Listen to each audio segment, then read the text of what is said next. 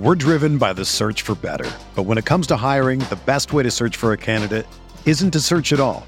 Don't search match with Indeed. Indeed is your matching and hiring platform with over 350 million global monthly visitors, according to Indeed data, and a matching engine that helps you find quality candidates fast.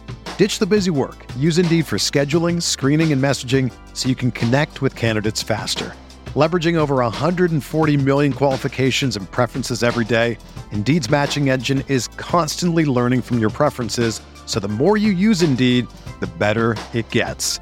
Join more than 3.5 million businesses worldwide that use Indeed to hire great talent fast. And listeners of this show will get a $75 sponsored job credit to get your jobs more visibility at Indeed.com slash BlueWire. Just go to Indeed.com slash BlueWire right now and support our show by saying that you heard about Indeed on this podcast. That's Indeed.com slash BlueWire. Terms and conditions apply. Need to hire? You need Indeed. This is the Sixth Man Show, an Orlando Magic podcast, with your hosts, Luke Sylvia and Jonathan Osborne, covering all things Magic basketball. By fans, for fans. Go Magic.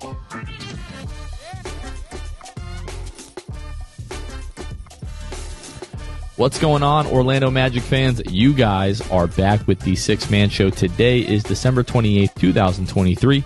Jonathan Osborne here. As always, I am joined by my co host, Luke Sylvia. Luke, what is going on? Just recording after a loss stinks. I wish that this was flip flopped. I wish that the loss was last night, honestly, and that the win was tonight because it's just it's a lot better. the The vibes are better. You went to the game tonight to cover it. There would have maybe been a lot lot more fun involved with this episode it is what it is. But uh, yeah, that, I wish it was after a win. That's how it's going. Yeah, a bit of an odd episode for us. So if you're watching on YouTube, I'm not in my my usual setup. This is the first time, and I don't even know how long. Um, I'm recording from a hotel room. Yeah, so this is the first time since the 2019 playoffs that I'm recording from a hotel room because I have an appointment tomorrow in Orlando and I didn't want to drive all the way home after the game and then drive like all the way back. So I'm at the good old Doubletree Hilton right now and I'm recording off of my laptop and we're in the Wi-Fi here at the Doubletree isn't great. So I'm recording off of our 5G hotspot. So we're going to try to make this episode as I don't want to say as brief as possible, but if we Efficient. speed through things a little bit, please understand why. It's just upload times and Kevin and myself don't want to be up until 5 a.m. trying to get this pot up, Luke. This needs to be more efficient than the Magic were tonight against the Sixers. Well, luckily that won't be difficult uh, because they were not great. We'll talk about that game in, in just a few minutes here, folks. Want to let you know uh, if you've been waiting for your opportunity to shine and make an appearance on our sixth fan show, uh, the next edition of that is going to be filmed this Friday, December 29th, when the Magic take on the New York Knicks at home at the Kia Center, at which the Magic are now 0 2 at the newly named Kia Center, by the way.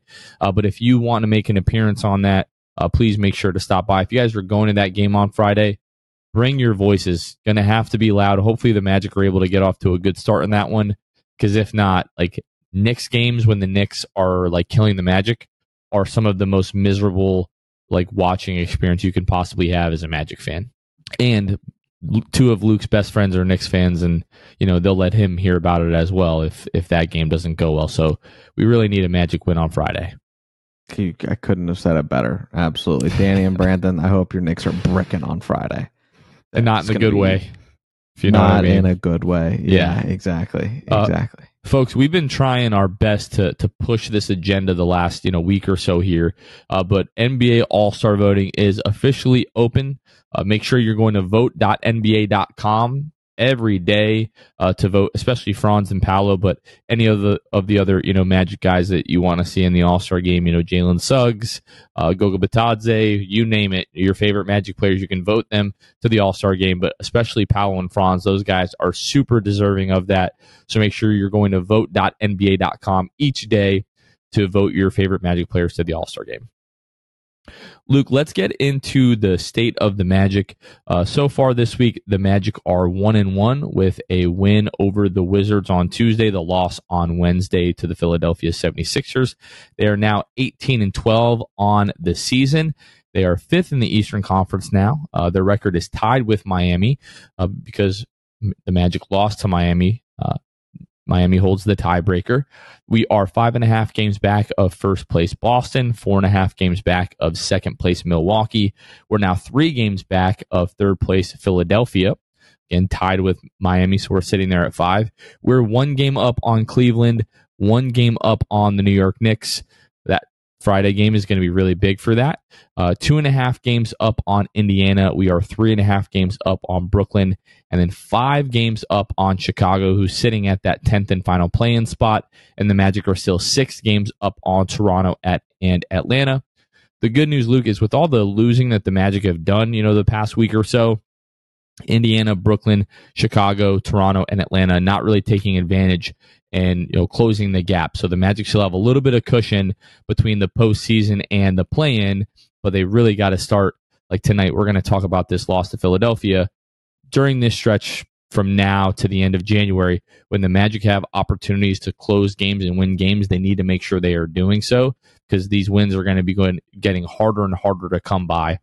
Uh, so far on the season, Luke, uh, the Magic are 21st in offensive rating with a rating of 113. They are now fifth in defensive rating with a rating of 110.7. They are 11th in overall net rating with a rating of 2.3. Looking to the injury report, Markelle Fultz has missed the last 22 games uh, with that, uh, you know, patellar tendon, tendonitis, whatever is going on there. Joe Ingles has missed the last six games with an ankle sprain. J.I. has missed the last two games now with a sore hamstring.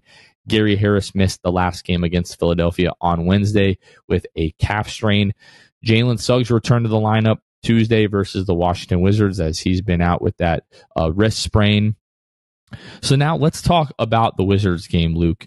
Uh, the Wizards game from Tuesday. Magic able to come out with the victory in that one. It was a 127 to 119, although the game wasn't really particularly that close.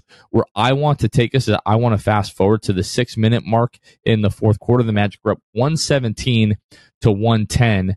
And then over the, the next few minutes there, um, in uh, Washington goes on a 19 to 10 run to close out the game. They got it as close as I think it was uh, four points late in this game uh, before Paolo Banchero uh, finds Goga Bitadze uh, for the, the, the the cut dunk there to give the Magic the 125 to 119 lead with 30 uh, 33 seconds left. Um, yeah, Luke, this game just got way way way too close. As a matter of fact, uh, yeah, it was four. Four points was as close as it got in the, the final few minutes here. but the Magic did a, a good job in this one, Luke. Again, for the the most part, until those final few minutes. You know, first few minutes of that fourth quarter really uh, opened up the lead for themselves. Yeah, neither team in this one shot the ball like poorly at all. Magic ended up 52.7%, uh, Washington 49.4%. Look, this was a, another instance of when we played the Wizards, you know, twice a couple of weeks ago, where the Magic sort of let the Wizards dictate the pace. And for the majority of this game, the Magic were beating uh, Washington at that game, but it almost came back to bite them uh, in the closing minutes of this game. But on the road, first night of a back to back, a game that you very desperately needed to win. Like if you're looking at this next, you know, five weeks, if there's like a single game on the schedule where you're like the Magic absolutely have to win a game, like this Wizards game would be the the first one. Luke, what did you think of this one? Let's be honest here, Jonathan. None of that matters because it's all about Anthony Black. Black Magic, baby he gets it done in this one. And and really, what I loved about Anthony Black's performance is that he simply was just knocking down shots. He wasn't playing anything outside of the norm, outside of what the team asks him. He even said it himself, like, "Listen, I was just getting assisted buckets, you know, left and right. I wasn't really doing a lot on my own. It was off of just the normal stuff, right? Whether he was in the corner hitting threes." Uh, he had one, I believe, one step back or side step three that was really nice at one point in that game. But other than that, like he really was just in his own. There wasn't a lot that you don't normally see. Good finishes at the rim from Anthony Black in that one. Nine of 13 from the field, four of six from three, 23 points. he had six rebounds, four steals. The only the listen, it is a really unfortunate negative for this one, but he did have five turnovers to just one assist. So that was kind of his rookie moment of the game. But you can't say too much because the guy shot four of six from three and has a career high 23. His previous was, I believe, 12. Yeah, no, Anthony was was fantastic in this game. Uh, Franz added 28, Paolo added 24, and this was you know one of those games where it's like, hey, if we can get one more guy going, Magic are going to be doing pretty well. And Anthony Black stepped up in a big way uh, in that one. He had a bucket late, and I I tweeted the the tiger meme, the the big dog, you know, like dapping up meme. And I was like, me next time I see Anthony Black. Little did I know, 24 hours later, like that was going to be manifested. I'm walking down the tunnel, uh, you know, walking to to to watch warmups tonight before the game, and here comes Anthony Black, and I I I, I wasn't just going to completely dap him up because he I don't think he really would have went for that. Nobody really does that these days. So I went for the fist bump. I said, "AB, big dog." So let's get another one tonight, baby. So hey, I'm a man of my word. I said next time I see AB, I got to hit him with the big dog, and I hit, hit him with, with the big, big dog. dog. Unfortunately, we didn't get another one tonight that was that was really the the issue there. Mm-hmm. That that was the issue for sure. But Anthony Black in this one against the Wizards, man, was a lot of fun. And again, I'll say it again, it was a lot of fun because it wasn't anything out of the ordinary. Anthony Black doing what Anthony Black is, is, instructed to do on this team, knowing his role, just hit all of the shots, and he didn't hesitate on three pointers either, which is the big thing that the Magic have been missing when it comes to point guard play it's no secret. Markelle Fultz has been out. Everybody's talking about Markelle being out. When's he coming back? Do we do we need him back? That sort of thing. If I can tell you right now, if Anthony Black were to play every game like that one in terms of shot making, which he's not going to do, then I'd be like, we don't even need Markelle Fultz back because Anthony Black was truly incredible. But yeah, I, he does he does exactly what you want him to do. He puts the ball, allows Paolo and Franz to have the ball more to the point where he doesn't really even need a play make. That'll come, but impressive. Yeah, if Anthony Black was going to give you 23 points every night, like, you know, he's obviously your your starting point guard, but that's that's not really happening. Right. You know, we we talk about, you know, what happens when Markelle Fultz comes back. I mean, if there's any game to to talk about that situation, it's after this one, right? After this Anthony Black performance. And sort of like Wendell, where like obviously he's still knocking off the rust after missing, you know, what was it, 18, 19 games, whatever it was. Wendell is sort of a, a different conversation. A lot of people are talking about Wendell and the way that he looks on the floor. His hand is still really swollen. I, I saw it tonight in warmups. Somebody said, like, oh no, it's just a wrap on his hand. Like, yeah, th- he has a wrap on his hand during games, but I saw like his bare hand tonight. It's still incredibly swollen if you go back to the pregame or or or the uh, yeah, like the the pregame sound, whatever it was, shoot around sound, whatever the Magic did with Wendell before the game that he came back in. There's a moment where you see his hand and it's still really swollen. The hand is still really swollen. I don't know how much that is affecting him, but mm. Wendell has not looked great. But we've talked about Wendell coming back and how his role would need to change. We're approaching the point where like Markelle's role is going to have to change, even to the point of like, are, is it better off with Markelle Fultz coming off the bench? Is is Markelle Fultz or or is Anthony Black better than Markelle Fultz? Absolutely not. But are both units just more cohesive with Anthony Black continuing to play in the starting lineup? Which you know the Magic have had some slow starts recently, but we have a, a good sample size of them playing well with Anthony Black in the starting lineup. And then right now, one of the biggest issues with this Magic team the last couple of games has been the bench unit just does not have it offensively. Joe Ingles being out is a big part of that. And Markelle Fultz right now would do wonders for that second unit. Ultimately, this is probably a pretty like inconsequential conversation that we're having. Markelle Fultz comes back and he's almost immediately placed back into the starting lineup, I would guess.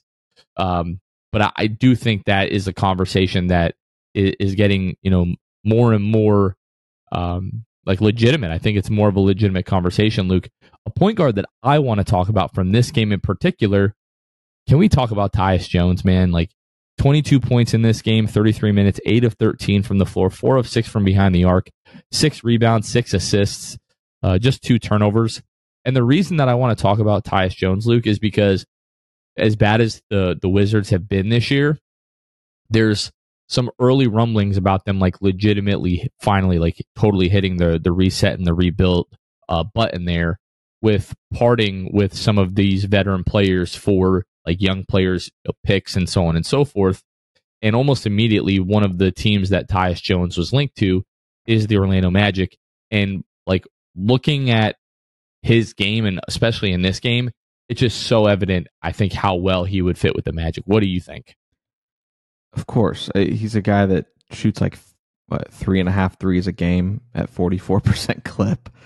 That when I was talking about Anthony Black, it's Tyus Jones. Like that's exactly like if if I could pick a point guard to be a guy that doesn't necessarily need the ball in his hands, but if he has the ball in his hands, is going to do the right thing, to make the right play, and can knock down the open three. It's Tyus Jones.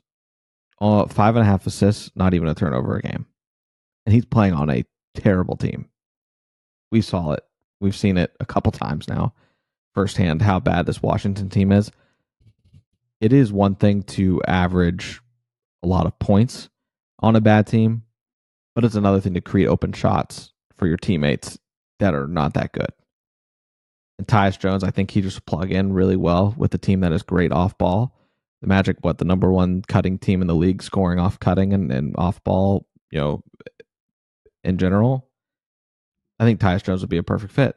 I, I think that you he's going to be what a free agent this offseason, unrestricted free agent. I think if Tyus Jones sees enough of what he likes about the Magic, I think you can get him here. I think you can overpay him to get him to come here, but also just the fact that I, players are going to start wanting to play in Orlando and be a piece of the of the puzzle that eventually lifts Larry O'Brien Tyus Jones is great. He's a more than serviceable point guard, especially in this league. Yeah, right now making fourteen and a half million dollars. You have to think that he's probably in line for a pretty significant pay raise. Uh, I think uh, I don't know if it was David or Jeff, or no, I'm sorry, Dante or Jeff, because Dante was on the broadcast Tuesday for the Wizards game. One of them brought up the fact that over the course like the last five seasons, Tyus Jones has led the league in assist to turnover ratio like every single year. So I'm not a big proponent. Like a lot of times, that's a lot of times people Sorry. bring up that's wild, right? Like that is legitimately well, crazy. I'll, I'll I'll let you continue real quick. Tyus Jones has never had averaged over a turnover a game in his career. Yeah. And we'll talk about turnovers because they were absolutely a factor in the Philadelphia game. But people like throw names out like for the oh the Magic should trade for this guy, the Magic should trade for this guy. Very rarely am I like you know what? Actually, the Magic should trade for that guy. Like I, that's mm-hmm. sort of where I am with Tyus Jones. Depending on how much it costs you, like I, I threw this question into our group chat and it was met with a little bit of apprehension. Not like nobody was trying to kill me or anything, but I was like, Denver's 2025 first round pick for Tyus Jones. Like it's essentially a second round pick. I don't hate that. And we're talking about a guy with a crazy good assist to turnover ratio it doesn't light the world up like defensively, but I, I think you could probably hide him enough here. And you know, forty percent from behind the arc, a, a, guy that doesn't need the ball in his hands a ton. I, I can't think of like a better fit next to like Paolo and Franz, a guy that is like realistically attainable and a guy that you could re-sign this offseason without completely breaking the bank he's just a great addition for a team that is so young and as we know is like top 10 in turnovers per game at almost 15 a game you bring and then obviously right now you have anthony black slotted in that starting point guard position who is just liable to get you know have those three to five turnover nights regardless just because he's a rookie should be a huge upgrade man and i i do want to go back to what you were saying jonathan unless you had more on tyus jones but I had more to say about when we talk about Markelle Fultz coming back because this is the perfect time to talk about it after a great Anthony Black game. I don't hate the Fultz into the bench, you know, going to the bench. I don't hate it. And the but my kind of my hesitancy with it is just you got a couple guys in that bench unit that require the ball. You got three really. Joe Ingles to initiate the offense. You've got Moritz Wagner, who outside of Franz and Paolo has the highest usage rate besides and then Cole Anthony, obviously. Cole Anthony's the other guy in the group. They all kind of require the ball. They all have higher usage rates. I wonder how that even looks. And I want to talk about it too once we get to the Sixers game when it comes to Goga and balancing him with Moritz and Wendell and when's the right time to pull the trigger on certain moves. Who knows? There just is increasingly more cooks in the kitchen. And something's got to give. Like, you have to. Because if we're already willing to have the hypothetical conversation about Markelle Fultz going to the bench because of what he does in terms of usage for Paolo and Franz, it's only going to get worse. I think that you know the and, and increase the further on we go, and we more we see Paolo do things like drop forty points in a game, things that quite frankly might not happen nearly as much if Markelle Fultz is in the starting lineup. Now, if you're winning games, who cares? But I also wonder if we gave too much credit last year to Markelle Fultz and the record of the team. Like did we give too much credit there? I don't know but I, i'm starting to think maybe we did. And i saw that conversation happening on on twitter or x today and i was like maybe maybe we were. I, obviously Paolo wasn't what he is now but he still was drawing double teams and all of that and i just wonder the team just got fully healthy and you finish the year how you do right like 29 28 or whatever i don't know we're driven by the search for better. But when it comes to hiring, the best way to search for a candidate isn't to search at all. Don't search match with Indeed. Indeed is your matching and hiring platform with over 350 million global monthly visitors, according to Indeed data, and a matching engine that helps you find quality candidates fast. Ditch the busy work. Use Indeed for scheduling, screening, and messaging so you can connect with candidates faster. Leveraging over 140 million qualifications and preferences every day, Indeed's matching engine is constantly learning from your preferences, so the more you use Indeed, the better it gets. Join more than 3.5 million businesses worldwide that use Indeed to hire great talent fast. And listeners of this show will get a $75 sponsored job credit to get your jobs more visibility at Indeed.com slash BlueWire. Just go to Indeed.com slash BlueWire right now and support our show by saying that you heard about Indeed on this podcast. That's Indeed.com slash BlueWire. Terms and conditions apply. Need to hire? You need Indeed.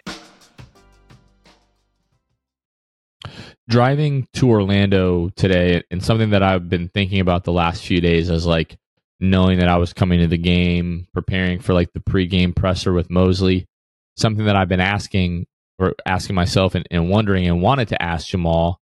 And then I decided, oh, he's not really going to give me a, a, a, real answer anyway. So it's not worth asking the question is Wendell has come back. Wendell is being reintegrated into the, the lineup.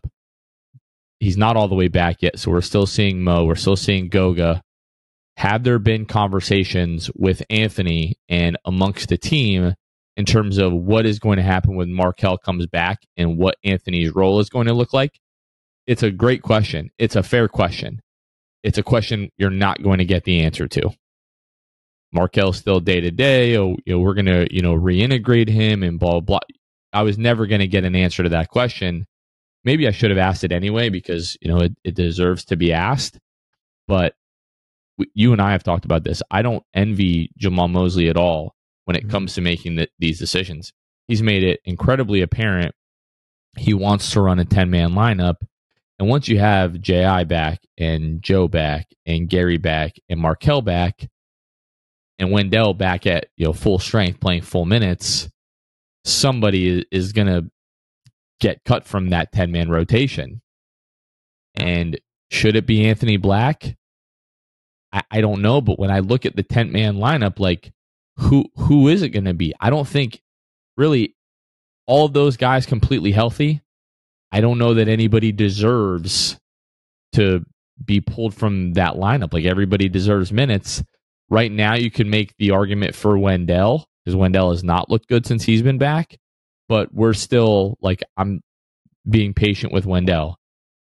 I would I'm probably going to give him like another four or five games before I start to get like impatient with what's going on because he did miss so much time. Yeah, I I don't know what that conversation what I don't know when I'm going to be ready to have the conversation. I just know that eventually it, it's going to have to come just as a whole, and if if Dell gets looped, lumped into that, he does. But right now, with the guys we've been seeing, like I even like what Caleb Houstan has been giving this team. Yeah, I I like what Goga's been giving this team. Obviously, Gary Harris seems to be doing better than he was, right? And he provides you shooting when he is good.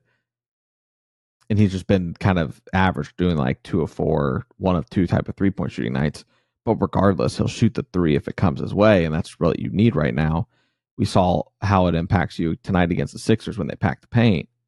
You at least need them to respect you because you've really got like 13 guys that have an argument for minutes. And we've had this conversation before, but now we have substance with it. We mainly had the conversation in preseason. But now down the line, you've got 13 guys, and that includes guys like Caleb Houstan, Gary Harris, Goga, um, obviously Moritz, Joe Ingles, J.I., Cole AB, and then your starting five of what you assume it might be when when Kel comes back. So I don't know what it looks like but I do know that uh, it just feels inevitable. There, it, trade deadline will be interesting. DNPs will be very interesting. You, it's kind of like the the Goga thing, right? He comes in, he does his job, he impresses coaching staff, and he's getting fit into this basically three man center rotation, which I genuinely didn't think we would ever see. And now you've gonna you're probably gonna have the same you know thing with Anthony Black unless Markelle Fultz comes in and he's like, yeah, I'll I'll give up the ball, I'll cut off ball, I'll just play basically off ball, let you put me in a corner. Then then maybe he avoids that conversation, but it's it's crazy. It's crazy to think that this you know the the the, rotation will could look completely different come deadline. I'll give you uh, something that's pretty jarring. So we're like, you know, two months into the season now, we're closer to the trade deadline than we are to the beginning of the season. We're 43 days away from the trade deadline. The trade deadline is February 8th this year. Mm-hmm. That's crazy. We have yeah. a month plus a little bit of time until the trade deadline. Mar- Markelle Fultz like needs to needs to come back and needs to be like, hey, like this is the value that I still you know bring to this team. Or yeah, I, I would not be surprised if if Markelle is involved in those kinds of conversations leading up to the trade deadline. Because like the and, the question now is like we're 30 games in, you're 18 and 12 for the past 25 games now. Roughly, what what did I say? How many games it been? Uh, Markelle, last 22 games now the Magic have been playing without Markelle and have established like a new offensive identity without him. And now are you going to like completely disrupt two units, the the starting lineup and the bench lineup to reintegrate Markelle Fultz? The starting lineup definitely struggles with with playmaking at times. But I'm concerned with like, okay, if we bring back Markelle and give him the ball in the volume that he would need to be like really impactful and like raise the ceiling of this team potentially, how much are you taking away from Paolo? How much are you ta- taking away from Franz? How much are you taking away from Jalen? I didn't think we'd be asking that question two months ago. Like, oh, I'm worried about Markelle having the ball because he's taking reps away from Jalen Suggs. I've always been a Jalen Suggs believer but I have I have never ever been more confident that Jalen Suggs is a part of a the future of this team. I cannot say that about Markelle Fultz. Yeah, you can't. You absolutely can't. Like you can't tell me that you're 100% certain that Markelle Fultz is in the future of this team. But yeah, what Jalen Suggs has been giving you. To, I'm not ready to say this. Just say it. I mean, you you want to say it. I can. I don't know what it is, but it sounds like something I, you want to say. Is Jalen Suggs part of the three-headed monster of the Orlando Magic? The answer is yes. What are we talking about? I, uh, no, I don't. I don't know, I but he's he's very close. That's why I say it's a future conversation, right? It's something that I'm starting to entertain. Just how good. I mean, he's just. We all know, like personality of Jalen. We all love him. The electricity that Jalen brings, we all love it. Jalen I saw his parents like, tonight at the game, and I had to stop mm-hmm. myself from thanking them for conceiving him. had to I had to hold myself back. Yeah, I like I said. Listen, I don't I don't think Jalen is, is near the realm of Paolo and Franz yet, but he's finally having a somewhat healthy season. Like we have gotten to see him get into a rhythm and find his identity in this team. He's in the starting lineup. Yeah, I, I, I just think that was just a sidebar that I've I've been thinking about, and I, I'm sure all of us have. But he's just been awesome and a lot of fun. He's respect. He's a more than respectable three point shooter now. It's crazy. You say he's not in that realm, but like when we talk about overall impact, I think games that we don't have Jalen, we we don't miss him as much, but we miss him almost as much as we would a Paolo or a Franz, which to me is is crazy to say. But I, I don't think he's that far out of that realm, just in terms of overall impact. If you're talking about like individual value of a player, obviously guys that can go and you know create their own shot and do what Paolo and Franz can do are much more rare and much more valuable just in in, in a vacuum but we're talking about the way that they impact this team, especially. I mean, Franz and, and, and Paolo are 1A and 1B. Like, Jalen might be like 1C. I, I don't know, 1.5C. He's pretty close. Yeah. Impact is great. On a pecking order, I, I don't know if I'm putting them in a C category for the one well, spot, I'm not, but I I'm am. not saying pecking order. I'm not. I'm not saying that at all. All right. Um, uh, pecking order. You know what pecks? Chicken. You want to talk about chicken? Wow. Wow. Thank you for that. You dug deep in your bag for it. I appreciate it. We want to talk about the fine folks over at Jam Hot. Jam Hot is our favorite chicken place, if you haven't heard. They're located at 400 West New England Avenue, Suite 13 in Hannibal Square. Outside seating, super nice. Go to jamhotchickenfl.com to access their menu, order ahead music playlists, even all things jam hot. Go get your jam hot chicken. I'm going on Friday before the Knicks game, making it a priority. Got to make it happen. Going early afternoon. Might be, I got some family members going to that game. So I might be meeting up with them a few hours prior to tip off before pregame media availability, all that kind of thing with Moe's. So come check out Jam Hot Chicken. Tell them the guys the Sixth Man Show sent you. Next, we want to talk about our patrons. Our patrons are the folks that literally help make every single episode possible.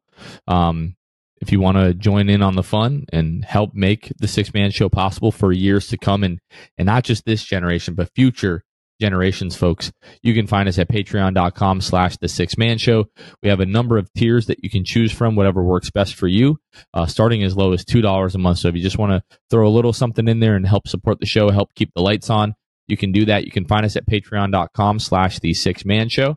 Uh, part of our benefits for our elite and Hall of Fame tier members or patrons is we give them a special shout out each and every episode. So as always, I'll go ahead and start with the Court Cousins. Then uh, best friend of the program, Drew Gooden, Armin. Uh, shout out to Armin, Armin and Hannah.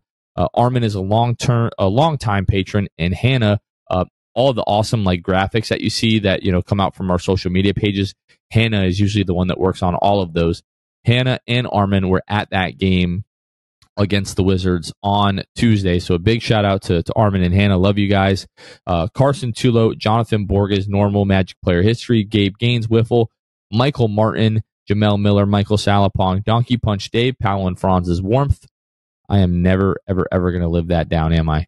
Pierre A, mm-hmm. Dylan Holden, Mr. Mikey, Eduardo Sanchez, Danimal, Dodo 15, Bobby Skinner, Goody 93, Teddy Sylvia, Eric Lopez, Fuchsia, Bill Fulton, Edmund Lagone, Jose Esquilin, Caleb Pete, Cannibalism, Time Mr. TV, ESPN Really Sucks, Gear 95 Shred, Junior Bruce, Half Reekin, Shahin 177, Bobby the Don, Himlo Ben Himro, RM Prof 221, Ray Pastrana, Magic Kid 714, Spanking Season, Soft Taco, Victor Cologne, Irish Magic Mike, Austin Lampy, Random Hustle, Eddie House's Burner, Maria, Keith Wallace, Fritz Currency Kev, Bruv Sal, Casey Green, Santi Leon, Kane Eckler, The Distract, Ahmad Timsa, Chansu, Tom Gadsden, and another shout out to Time Mr. TV talking about keeping the lights on. Time Mr. TV is almost single handedly keeping the sixth man show's lights on with all the super chats in these post game live shows. So a big shout out to, to Time Mr. TV and a big shout out to all of our patrons. We get, we love you guys so much. Again, if you would like to join the Patreon, and if you want to be part of that very special shout out that I just did, you can find us at patreon.com slash the sixth man show. Luke, breaking down this game uh, from tonight at home over the Philadelphia 76ers. Uh, 76ers had the day off. They were off Tuesday, waiting for the Magic to get home. Uh, Tuesday, as we just talked about, the Magic were in Washington. Uh, so, second night of a back to back, those road home back to backs are always tough. And really, from like the opening tip, the Magic didn't have the the juice. Like they just they didn't really seem to have a ton of energy in this game. Luckily, Philadelphia was playing without Joel Embiid, which definitely helped the Magic a ton. Neither game, neither team, I should say, in this game came out like really like blazing. Um, but the Magic, the whole story of this game was the Magic started off the game like pretty well, like had like a you know six or seven point lead, something like that, and it was basically off the back of Jalen Suggs cutting and his teammates Paolo Franz finding him for open layups. The moment that that stopped, the moment that the Magic started to settle for threes, Philadelphia came back into the game, sort of got control, and really like never looked back. And they had like this, you know, 11 to, to six point cushion. It felt like for the final three quarters, every time the Magic would start uh, to, to feel a little bit of momentum, start to feel a little bit dangerous, there was either an offensive rebound, which ended up in second chance points for the Philadelphia 76ers, or a dumb turnover for the Magic um, that would end up Philadelphia going the other way. Uh, Magic were down. What were they down? They were down nine with like, like you know nine minutes to go, somewhere around there. And I'm at the game and I, I tweet out like, "This is the second night of a back to back. Magic are down nine points earlier in the in this fourth quarter. If they don't make a run right now, they're potentially going to run out of gas and, and and sort of dig themselves too deep of a hole and not be able to climb out of that. Immediately after that, like 30 seconds after that, Paolo Banchero hits a three. Philadelphia comes down the other end. They don't score. We're going down the other way. We find Caleb Houstan in the corner for a three to make it a three point game. You know, with with a you know eight and, and some change to go, I believe. And I was like, okay, this is where the Magic are going to be able to make their run. And then they just reverted back to you know the the the silly turnovers. Um, I believe they the Magic ended up with what was it? Yeah, 16 turnovers in this one, and you allow Philadelphia uh, to get 12 offensive rebounds, which ended up they shot 17 more field goals in this game. It wasn't like the Magic, you know, shot the ball like really, really poorly or, or Philadelphia shot the ball like really well. This game got out of hand at the end. Like if you look at the result, the 112 to 92, this was a much, much closer game than that. Philadelphia got hot the last couple of minutes to sort of put the game out of reach. But this wasn't a game, Luke, where we've seen recently where like the Magic just can't hit a shot and the other team is making a ton. This was like the game was super close until the last couple of minutes. But the reason the Magic could just never get over that hump and regain control over this game was offensive rebounding for Philadelphia and then the Magic's turnovers, Luke. Yeah, and Philly, they started, they weren't hitting shots all game, but at the very end of the game, you saw why they're a good shooting team, right? Like the Anthony Melton down the stretch had a couple threes. These guys, they, they, they started showing out finally and showing you why they're a, a pretty good three point shooting team. And they did it on the stretch, right? So waited till hanging around to the end and they put us away. Quite frankly, they did what veteran teams do. And that showed tonight. Every time the Magic had a run, Philly countered. Every time. And it was very frustrating, but it is truly the identity of a veteran team. As much as I cannot stand Patrick Beverley, he was a big leader in those answers. And he would do his thing, right? Getting to the rim, getting downhill, finishing around the rim. He goes four of seven, 10 points for him tonight. So, you know, it just seemed like you had obviously Marcus Morris Sr.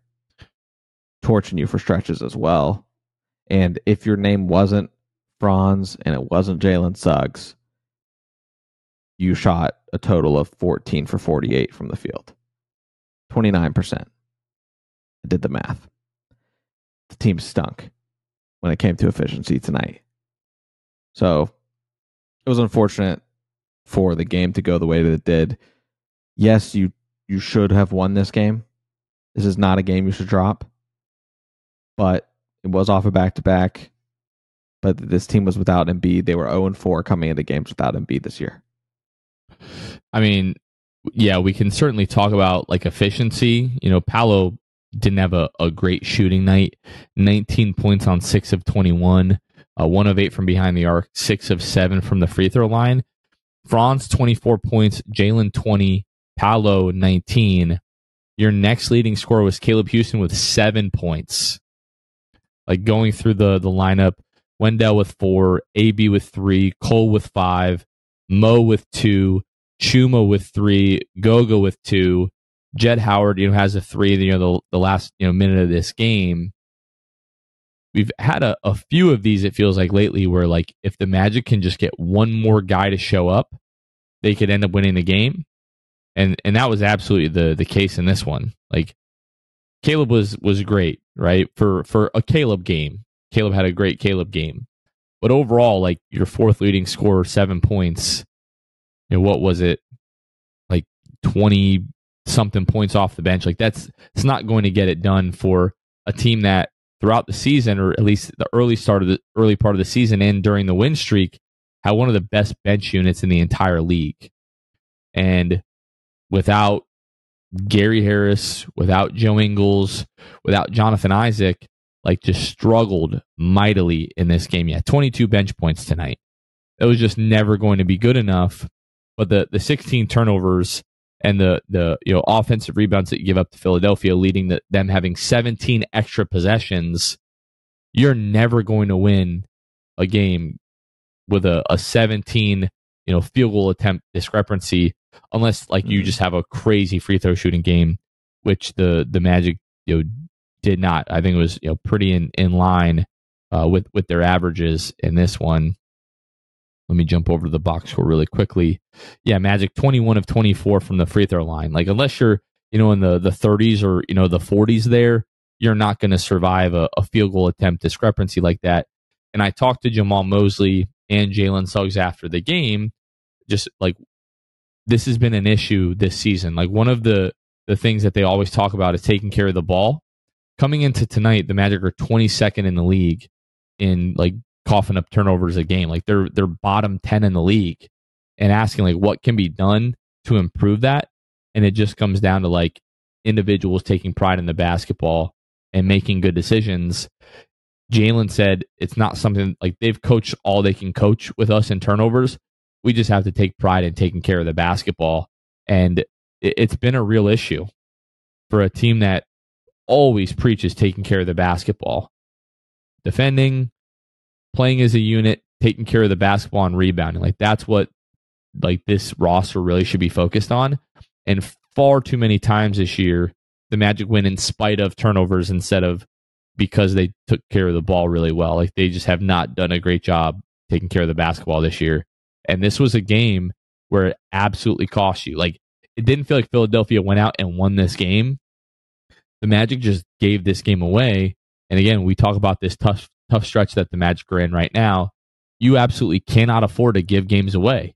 If you have the opportunity to go out and, and win one of these games, especially at home, where the Magic have lost what is it three in a row now for the the first two, time two all year two well yeah, it's definitely two, two at the two, two at the kia center Um, I, th- I thought there was was one other uh b- before the official change, but it hasn't been great. Like, you know, they they started you know what was it ten and one you know in, in that building this year, and that you know you drop at least the last couple, and like taking care of the basketball. You you do that in this game, like o- offensive rebounding from Philadelphia aside. If this is a ten turnover night, you you, you might win this game because it felt like the Magic sort of let go of the rope at the end. Like when they realized, like, oh hey, like we don't have it tonight. Like those last like three or four minutes when they were gassed because the second night of a back to back, and they realized like, hey, we don't have it. They sort of uncharacteristically let go of the rope, and then Philadelphia just blew the game wide open. Yeah, I mean, you can only try so many times before they answer so many times that you're like, oh, I, there's no point. there's no point because the Sixers are going to have a, an answer for the eighth time tonight. Just disheartening. Like they literally just like beat the effort out of the Magic tonight down the stretch. Came down to it. The Magic like these guys are hitting shots. They've been countering us all night. There's no point. Now, you quite literally get gifted a game without Embiid. Like I said, the the Sixers were 0 4 coming tonight. But the the part that disappointed me the most was the lack of points in the paint. Obviously, they packed the paint tonight. They're trying to get you to shoot threes. I get it. But at the end of the night, you are every team can do what they did tonight. We've seen it happen multiple times throughout the season. The Magic are still second in the league in points in the paint. So there's no excuse for you to score 40 points in the paint against a team that doesn't even have Embiid. They're starting Paul Reed, who is like 6'10. Right? Like, get to the paint. There's nothing to be scared of. Make it happen, right? I mean, and the Sixers are 10th in points in the paint. A lot of that is because of Joel Embiid, who averages 35 a game and feast in the paint. But instead, tonight you get outscored 58 to 40. So that was the biggest takeaway for me. Um, and turnovers, obviously, you have 16 to their 10. You got three guys tonight with three or more turnovers themselves. So, unfortunate that the game ends this way. Throughout the game, I just continued feeling like we had a chance. But then there was just one time where Philly answered another run of ours, and I was like, never mind. this is is not happening. So sucks, but got another chance to make it right on Friday.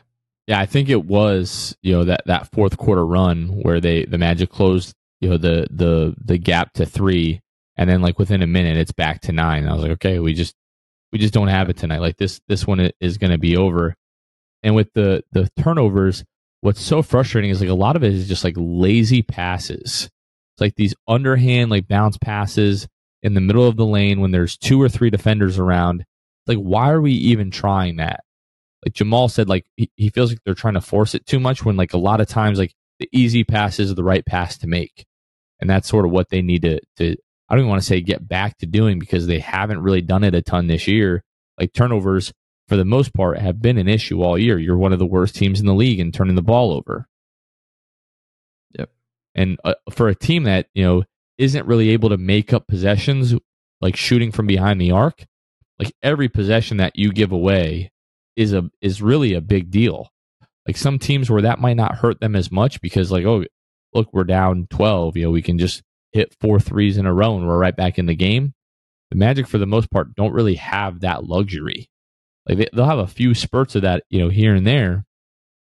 But on a consistent basis, like the, they just need to do a better job of, of turning the ball over and in a game without Joel Embiid, you know, getting, you know, beat up on the the offensive glass and, and getting out rebounded in this game, second straight game that you're out rebounded, just not good enough. And it sucks because I, I hate when there are like other circumstances, like it is the second night of a back to back, you're missing four rotation players from this game. But it's like even still, it really felt like the Magic should have been able to come away with this one. And I don't think it's going to be a question of like the Magic missing the postseason, but when they start to look at like seeding late in the year, and it's like, oh well, we'd rather have the fourth seed or you know or the fifth seed over the sixth seed, or whatever the case may be. this is going to be some of those games that you look back on and you're like, hey, we could have had that one easily. Here's the other thing too when it comes to the easy cop out things, right? We were without a lot of rotation guys. Well, guess what? Everybody inserted into the lineup played respectable tonight. This loss was not on them, right?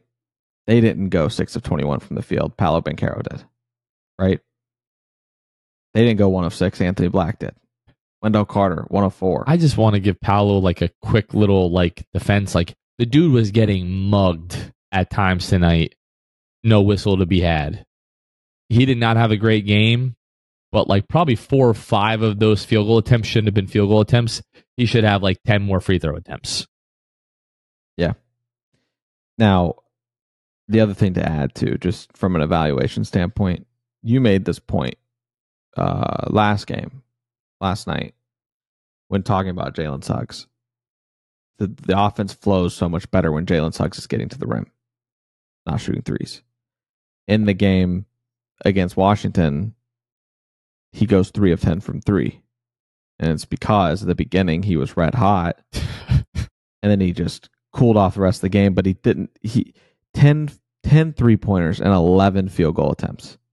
There is no reason why Jalen Suggs should be shooting one two point field goal the entire game. He was trying to keep up with shots. Corey Kispert, is what happened. yeah. No, like quite yeah, literally, it, I think that's what, what happened. Yeah. And Kispert is going to win a shooting contest every single time. And he did last night from percentage standpoint, three of five. A much smarter uh, shot diet for sure. But you saw the the contrast tonight. Jalen Suggs, eight of twelve from the field, much more efficient night. Twenty points, only two three pointers taken. I, I think that's the next step. Is that like Jalen Suggs at the NBA level has not been a three point shooter yet, so it's kind of just learning. You know, when first of all, learning what your groove feels like, right? Like learning what that is when the the the rim feels like a freaking ocean that you're going to make it every single time. Learning that if you're him and what that feels like at the NBA level and also just what are good shots, right? If I miss this shot, sure it'll create a huge or if I make the shot, sure it creates a huge momentum swing for my team because I'm hot right now. But if I miss, Am I taking it early in the shot clock? Am I wasting a possession if this is a miss? You know, think just common things that I think that as he is becoming an NBA three point shooter, he's going to have to learn. Going three, shooting 10 three pointers isn't the answer. If he shot you know, five of 10, would I be more, you know, uh, willing to accept it? Absolutely. But how many times is Jalen Suggs going to shoot five of 10 from three? chances are he starts off hot from three like he did last night. He ends three for 10. So, love Jalen Suggs. I've already given him plenty of flowers in this episode, but much prefer him to be the guy that's just attacking the rim, getting, you know, feet in the paint and working from there and just shooting the three ball when it's open or even creating space and shooting off the dribble because he is good at that as well. And it just puts so much pressure on the defense. Like when Jalen is is getting that outlet pass and like going to the rim, like you just you feel the defense like just kind of suck in like to the paint. Mm-hmm. And if guys like Franz and Paolo and AB are able to knock down shots, like it it makes a massive difference. Like those guys getting in rhythm, open looks, like it, you know, in the the flow of the early part of the game. That's something that we haven't seen as much from Jalen in the past couple of weeks. I, I, my guess is it probably has a lot to do with the wrist and he probably just doesn't want to get hacked on the wrist right now and doesn't want to absorb that contact. But it was really good to see him tonight with those early cuts, getting to the rim because like the offense like got off to a good start, and it was because of Jalen Suggs. And one thing I just want to say is we're now 30 games into the season. Jalen Suggs is shooting 37% from behind the arc. I'm making it official. Jalen Suggs is a, is a three point shooter now. Like it's not yeah. like oh it's a small sample size. Like 30 games shooting 37%. That's almost half the season. Well done. Well done, Jalen Suggs. Very, very At least a third of the pleased season. about that. We're, I mean, we're 10 games away from it being the entire half. So, yeah, I'm, I'm, I'm very happy with that. Knicks on Friday, Luke. Uh, I mean, looking at the schedule, every single one of the one of these games is losable now. You know, for the for the foreseeable future. You know, for the the next several weeks here. But I do feel comfortable in saying like all of these games are also winnable. Like the Magic are good. The Magic are capable of of beating teams on any given night. And when you've lost, you know, two straight games at home now, you lost a game Wednesday night that you should have won. You've got New York coming to town. This is I mean, other than like the the Boston games, like that that weekend, and like the in season tournament games, like this feels like one of the biggest games of the year going up against the Knicks, and the Magic need to win on Friday. Got to get the win. And if you're looking at strength of schedule, we've talked about this one, like the stretch through January being very hard. But after that, I it's a lot of. I don't want to hear about strength of schedule until we're done with January. Like, well, that's what it is. I know, After but like, is it's- when it's sunshine January and rainbows. sucks. But but what I am saying is that you need to get the wins here while you can, which is why the Sixers loss stings because you've still got Cleveland and Chicago as as crappy as Chicago is they have the second easiest remaining strength of schedule. And being a team that's already crappy for Tankathon to say they're the second easiest, they've got a cakewalk, evidently. Because usually it's the better teams that have an easier strength of schedule and how Tankathon views them. I promise Tankathon doesn't view them as a hard team to play and a strong strong team. Cleveland is another one. They've got the third easiest. So while the Magic have the fourth easiest, they've still got Cleveland, who sits at seventh right now, pretty much right behind the Magic, one game behind. The Bulls, who, I mean, listen, it's a long, we still got over half the season left. It just takes one winning streak. We've seen it. We've seen it firsthand. It takes one winning streak to make up ground in this league. You have got, you have got to go 500 at least through January. You've got to to stay afloat, keep yourself out of the hopefully the play in spot, but also set yourself up for come February. Like apparently it gets a lot easier, right? We've seen it. Tankathon thinks so. Because they de- Tankathon definitely doesn't think that the stretch through January is easy. So that February through the end of the season apparently is easy. You have to just set yourself for, up for success. At some point, losses weigh on you. This is a young team. I don't think that they'll ever quit, but losses can beat you down. And uh, we've experienced it as fans. So hopefully this upcoming stretch doesn't doesn't break this team with some of the losses that they take. But like I said, you just got to hope you go 500 in the stretch. So yeah, I'm glad that you clarified because what I was thinking is like by the end of this stretch you want to be 500, which isn't really the case. You know, you want to go 500 in this stretch. So we're talking about the 17 game stretch. I mean, we're already we've already really started the stretch, but what is Yeah. left of it is 17 games. Uh, Friday you've got the Knicks, and then going through uh, January 29th when you finish, you know, at Dallas. Uh, I mean, even you got Minnesota fi- uh, February 2nd. So I guess like that sort of counts to like the next 19 games here.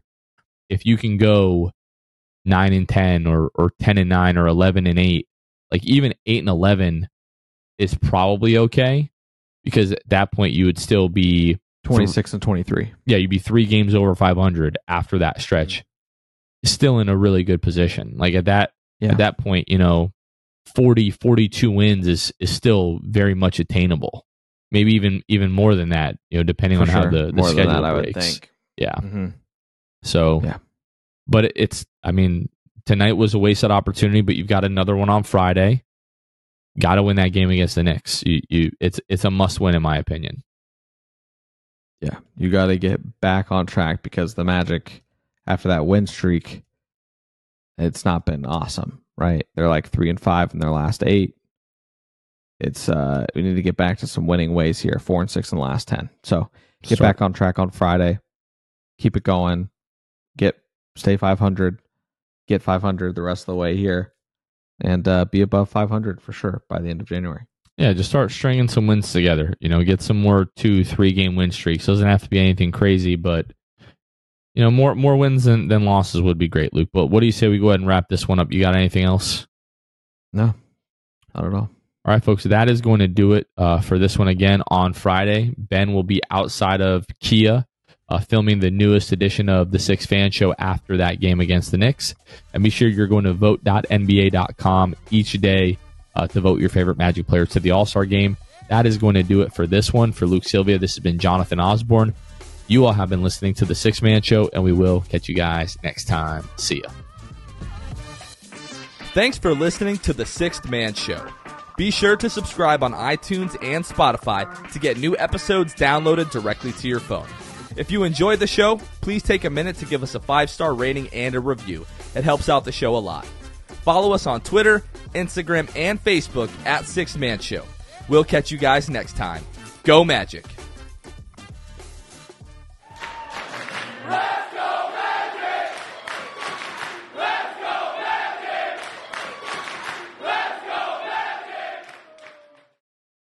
Everyone is talking about magnesium. It's all you hear about. But why? What do we know about magnesium? Well, magnesium is the number one mineral that 75% of Americans are deficient in.